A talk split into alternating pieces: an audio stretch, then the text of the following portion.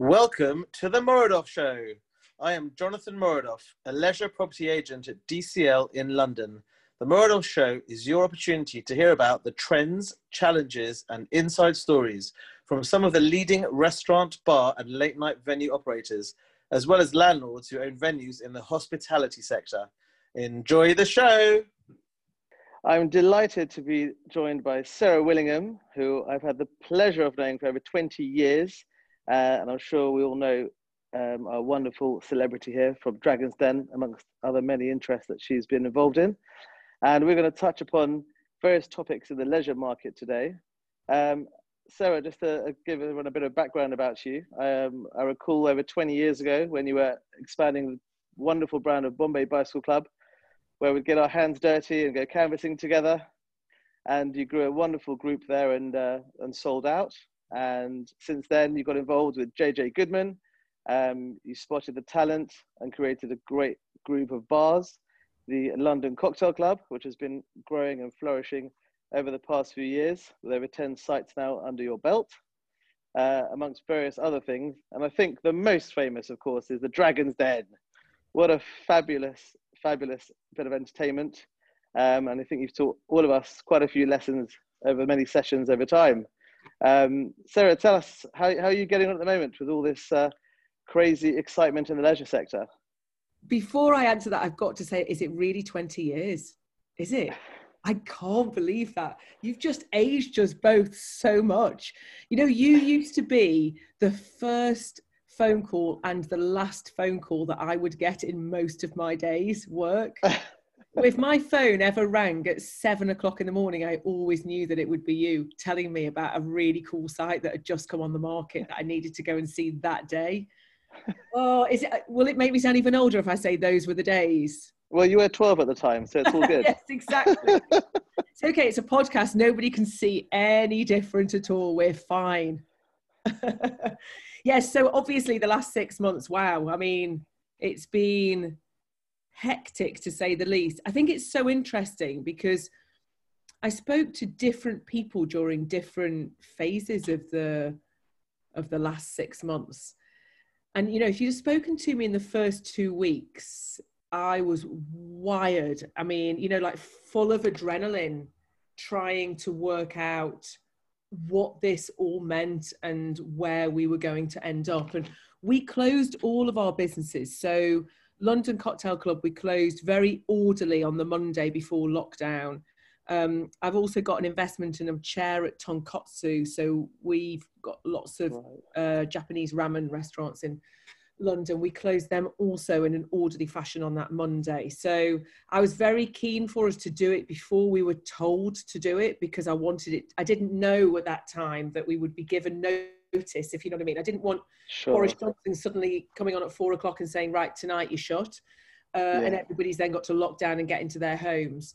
So we closed orderly and then I think did what any sensible person with a business has done, which is absolutely regrouped down to the basic raw bones of the business um, and really looked at our P&L and said, okay, this is the test, this is it. How resilient are we? You know, how much flex have we got in this model to allow us to ride this storm, which seemed at one point that it was never going to end. We didn't know how long it was going to end.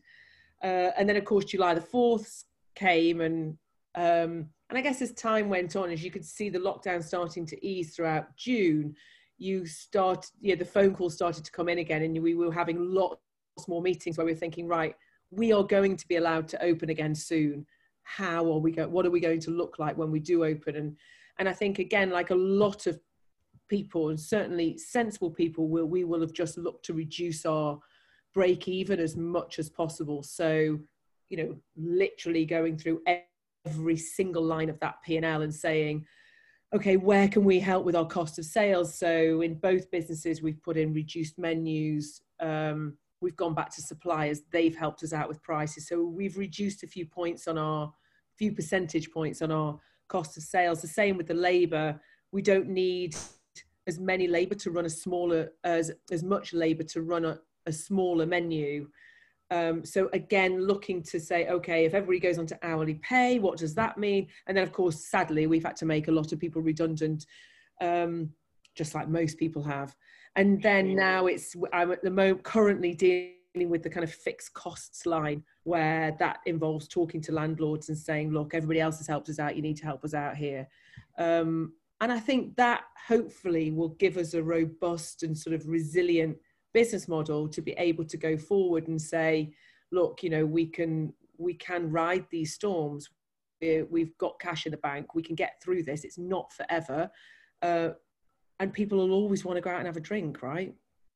For sure. I think sure. we're both great examples of that, Sarah. Yes, exactly. What, what kind of? Uh... Sat, I wish we were sat having a cocktail at the moment. I totally agree. I would love to go to one of your bars right now and hang out there with you. Um, Tell me, you mentioned that you uh, you've been touching on your fis- fixed costs with the landlords. What kind of uh, response have you been getting so far? How have so, they been? How reaction to you with that? Yeah, very mixed actually. What I found really interesting is the sort of big, big groups um, have been very unresponsive, very unsympathetic, and very difficult to deal with. Uh, whereas the smaller people who've got maybe one or two sites or maybe a little group of five sites or six sites have been fantastic, really open to discussions. They've really wanted to help us out.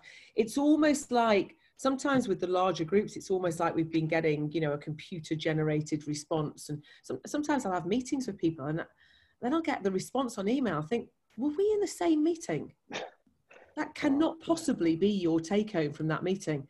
So that's still ongoing. And I think, you know, I, I just hope that, you know, I appreciate we have all got a business model. We've all got profits that we need to make, or we all need to break even. We all need to survive. And I appreciate that everybody that I speak to that needs to help us out also needs helping out. I do understand that you know there is a, a flow of how this works but i think that where i know just because i've spent so many years doing this um, there are disproportionate yields being made out of property that actually i'm like i know you've got a bit of give there i know you can help us out here um, and the government did what they could as well to help with the, the debt during the lockdown period. But I think on an ongoing basis, there should, where it's necessary, there should be more give.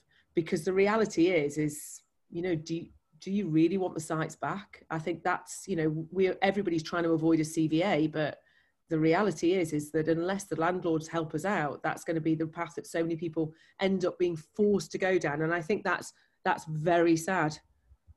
Sure. I mean, as you can imagine, here at uh, Davis Coffer Lyons, we've, probably, we've spent the past six months on an advisory basis, and a lot of the time was advising landlords and tenants and trying to come to an agreement. And I think it's so crucial, like you mentioned, that mm. both both sides come to an amicable solution, which is which is best for everyone. Um, and I think at the beginning, everyone was a bit, you know, rabbit in front of the, the, the lights and not sure what was going on.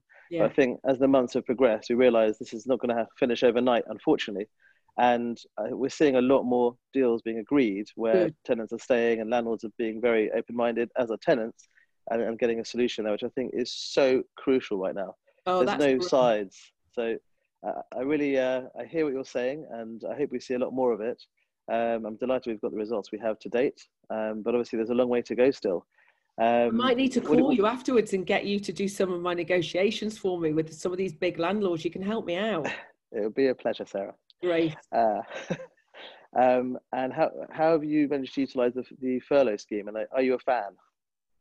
Yeah, so I actually think that the furlough scheme was, um, and I also think the back to work credit as well at the end of the year are both um, great. I mean, I really do. I think they've been crucial in saving so many jobs. Um, I think my fear uh, like everybody else's fear is going to be what happens at the end of at the end of October.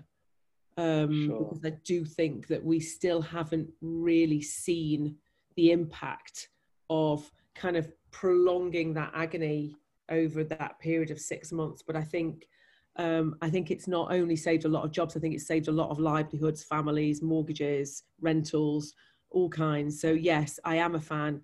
Um, and we've used it across every single business. And in your amazing journey from over the past 20 years that we, we spoke about, you had, you know, you've had a lot of uh, interesting moments in your career um, which has been so successful throughout, and everything you've touched has turned to gold. I don't um, know about that. I don't know. Well, that's not true. So, but do, do tell us what the most exciting projects you've worked on oh, in your oh. career so far. Do you know what? Um, it's almost an impossible question to answer because it kind of depends where you are in your life. I mean, you know, I honestly look back at our days when we were doing Bombay Bicycle Club with just so much joy. You know, we had so much fun doing yeah, that. I mean, so much fun, I just yeah. loved it. and I learned so much and made, you know, lifelong friends from doing that. And, but it was pre kids, you know, pre husband it was pre. It was just pre. You know that kind of pre-mortgage. It was just. It was pre. You know that kind of. It's just just a different stage of my life. It was fine to do the hundred-hour weeks, and I loved the hundred-hour weeks. Um, and I worked so hard on that. And then I think, you know, when I decided to sell the business, um, I just had my second baby and realized I just couldn't do it. I couldn't manage that many staff at that point I had like 50 i was responsible for 1500 staff at the clapham house group. Oh gosh um, yeah. and i could i just couldn't do that and be responsible for my family at the same time. It just i couldn't work out how how i could manage it. And i tried to put managing directors in and um and that worked but it was still i was still so committed because it was kind of my baby so that was when i decided to sell um, and that was the most perfect thing for that time in my life. And then when i i guess i started to have a family um, you know i realized again that i love business. I really i love our industry as i mean hospitality industry is the best industry in the world. I just i love it love it love it. Best people most fun, most easygoing, and it's just great. And it's instant gratification because you can always see whether or not somebody's enjoying their cocktail or their meal or whatever. I love it. Um, and I realized I still wanted to be heavily involved in this industry, but actually I didn't want another 200 staff being reliant on me getting up in the morning. And mm. I, I, that was when I kind of made the switch to, okay, I'll be like an exec investor almost so that I'm I'm still very I can be still be very hands on, but I can't run the business any these businesses anymore. And that's when I moved to investing. And actually, it's been such an exciting journey with so many of the businesses, and some of them haven't worked, and some have been phenomenally successful. And you know, I've loved the journey, and that really suits me now. And it's funny because somebody said to me the other day, you know, what do you want to, what more do you want to do? And I was like, I actually love what I do. You know, I love investing, in particular in hospitality. I just love it. I love working with great people. I love growing these businesses. And, you know, I've realized over the years, I'm not the creator. I'm not, I've realized over the years, I'm not the creator. I'm not the per, you know, you give me a four blank walls and I can't fill it. I can't create that magic that makes you want to go back in again tomorrow. That, you know, it just, I don't know how to do it. But what I'm really good at is walking into somewhere and going, I could have 20 of these. I know exactly how to do it, but I couldn't do the first. So that's actually been really exciting for me to go on that journey with other people. So, you know, I guess it's, and, and I've, I've also been traveling for the last not last year, but three years before that with my family, which was also amazing. Um, really, really hard good. to keep up with that. It's so good, and of course, Dragon's Den was awesome. You know, it oh. was um, came out of nowhere.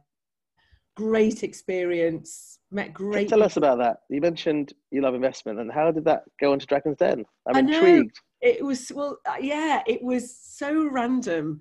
Um, I was doing sort of more i was doing kind of I had a regular on sky news and stuff at the time i was doing quite a lot of more like daytime tv really Um, and I just, it was just after Christmas and it's January time. And I sat down with Michael and I said, you know what? I don't know why I'm doing all this TV. I don't even really, I don't, you know, I don't particularly enjoy it that much. And actually, I really want to go back to kind of my grassroots and focus on my businesses. And I just like working with entrepreneurs. So I literally handed my notice in everywhere and said, I'm not gonna, you know, I'm not gonna do any more of, um, I'm not gonna do any more TV. And that same yeah. day, I kid you not, I got an email in my inbox from a producer at BBC saying, um, would you, you know, we'd like to talk to you about uh, being a dragon on Dragon's Den. And I was like, no, I've just.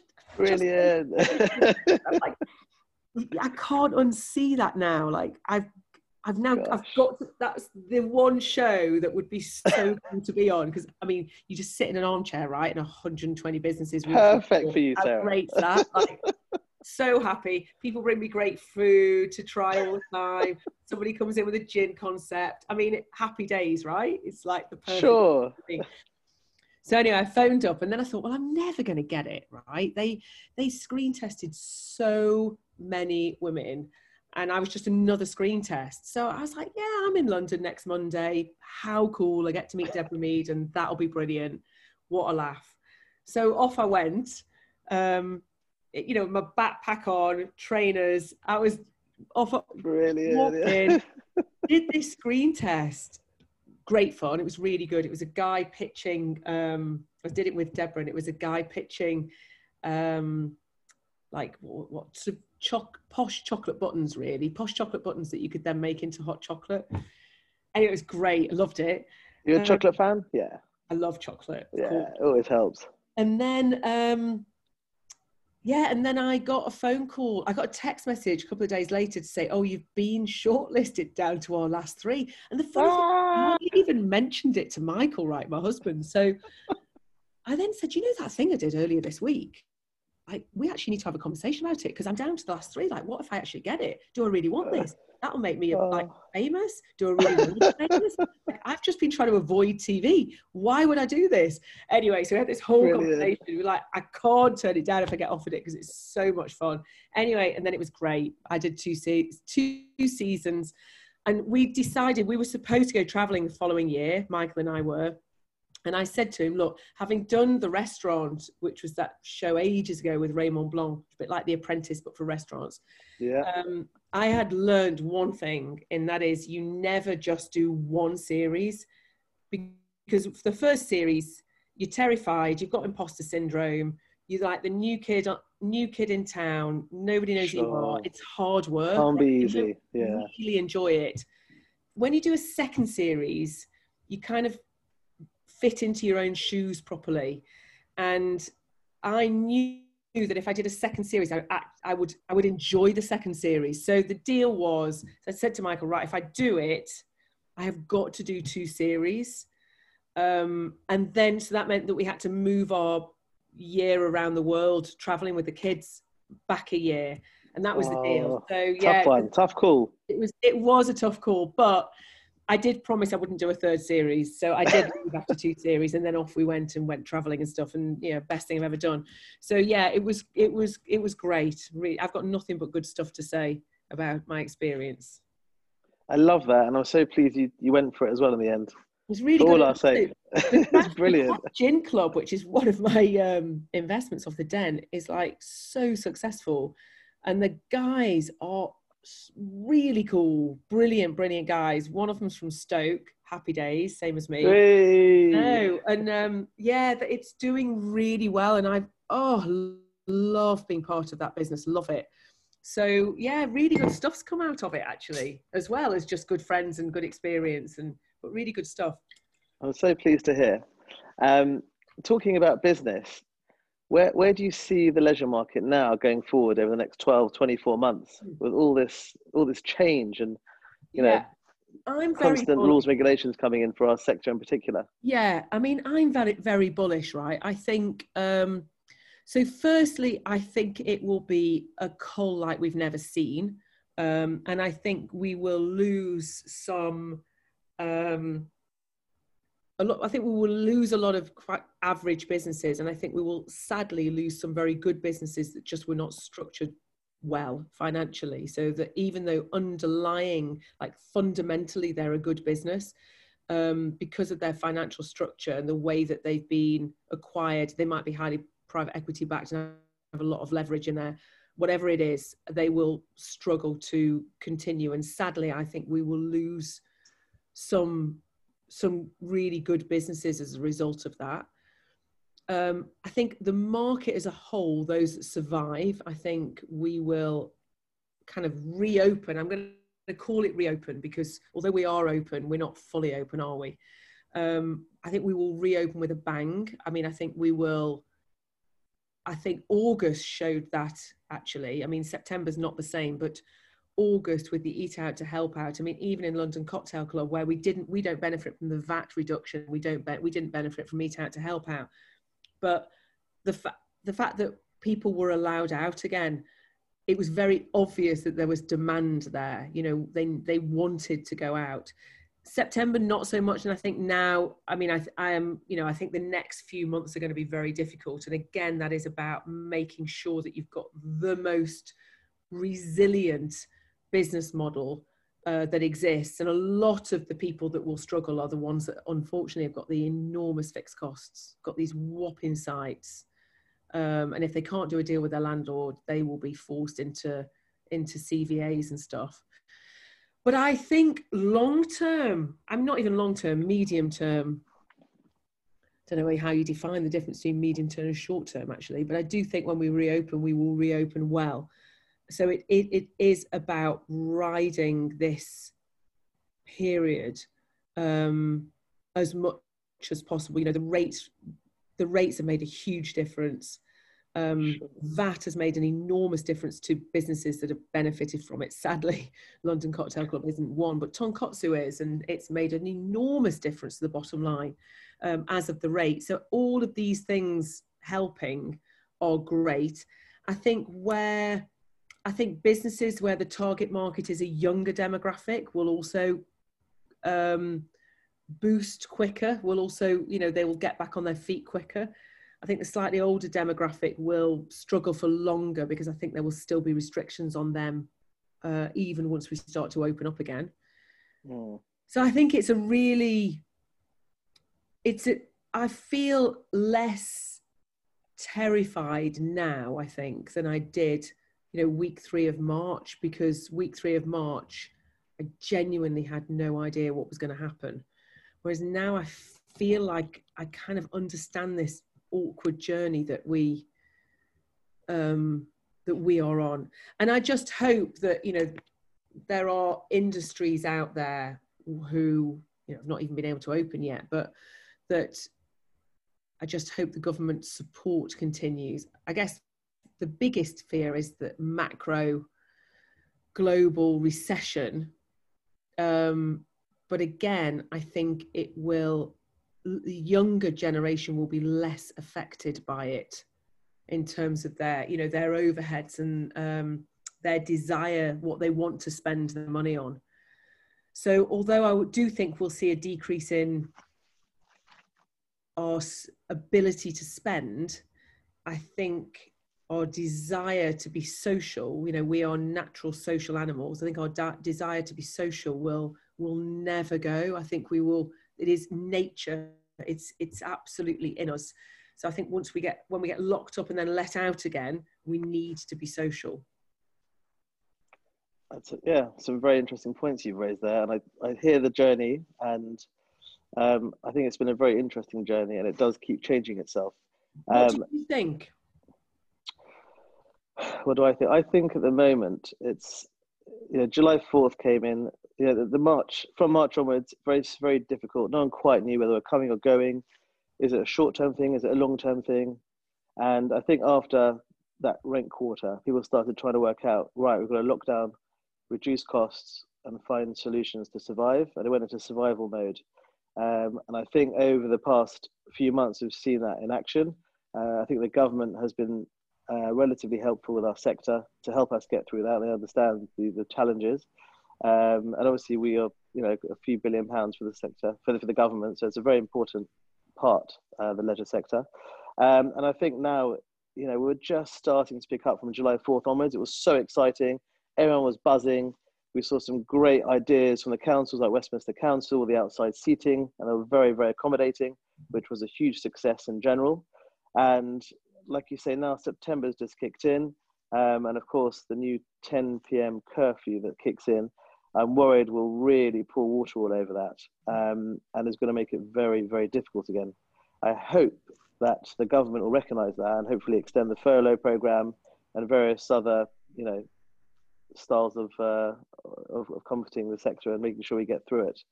Um, yeah. Let's see what happens. But I'm, Yeah. I'm concerned. I'm really concerned. I really hope they appreciate and understand the sweat and love we all put in. We're one massive, big family in leisure. And it's so crucial for the economy and for the country to keep us going. Mm. So I hope they, they get that right. Yeah, no, I agree. I'm I'm really bullish about the future. You know, I think that uh, once this is over, the leisure industry will be more embedded and even more important than we've ever been.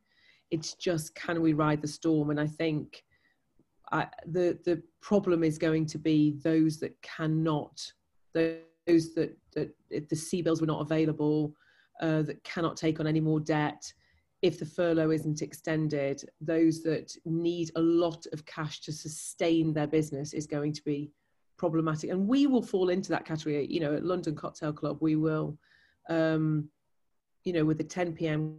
curfew, whilst we've got really low break evens now, you know, we're making it as low as we possibly can. And hopefully, with the help of some of the landlords, we'll get there. Um, you know, we take a significant proportion of our sales every night after 10 p.m. Yeah, I think we're going to see that challenge across the board, especially for Mm. the late night bars and clubs. Yeah, We've had you know such a challenging time to be closed for over six months and have no inkling of what kind of date they'll be No. opening up again. Really tough. Um, yet we know when when these operations are you know full blown, it's so successful uh, and so popular. So I think that's going to be a really big problem that we must try and address, and I'm very concerned. But on a more positive note, I think the one big word that comes out of all of this is opportunity. I think whilst we all struggle and we have so many challenges and we're looking to survive, I think those that do will be, there'll be tremendous opportunity out there to be able to build up groups going forward as long as we can see ahead over the next six to 12 months, etc. So I've, for one, have certainly been focusing on that and uh, making sure we, we continue the relationships with landlords and tenants going forward at Davis Coffer Lyons. And uh, hopefully we'll be sitting here again, Sarah, in, in a few months' time and looking back and thinking, we made it, we're in. Yes, I hope so. I mean, I agree with you. I think, um, you know, as I said earlier, those that make it through, I think the landscape is is is is really positive for people who make it through. I think there will be an amazing amount of property available. Um, I think, and there will be demand to go out. I think people will want to go out. So I I agree with you. It's just you've got to do everything you can to strip it all back and ride through this storm. Um, and I hope that more help is made available to our industry so that we can do that. If there was one piece of advice you could give the government, what would it be? That's a good question. I mean, so I think the extending the moratorium was really important, very important. I think extending the rates would be a real help.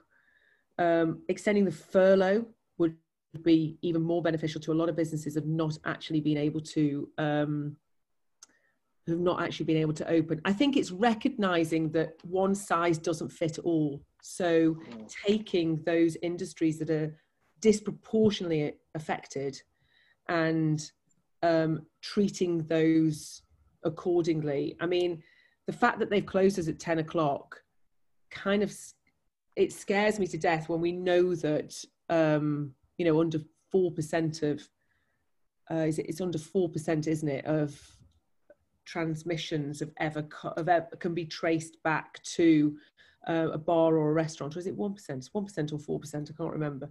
But you know, it's still the majority is still in care homes, is still in schools, it's still amongst families. You know, it's not in our industry.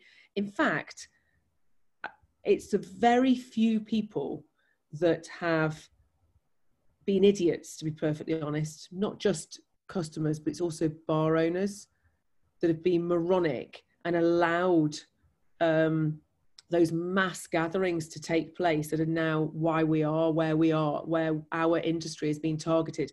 Because I tell you, if you come into a London cocktail club, everybody, everybody has to have a table booking. The tables are really far apart. If any tables merge, we kick them out.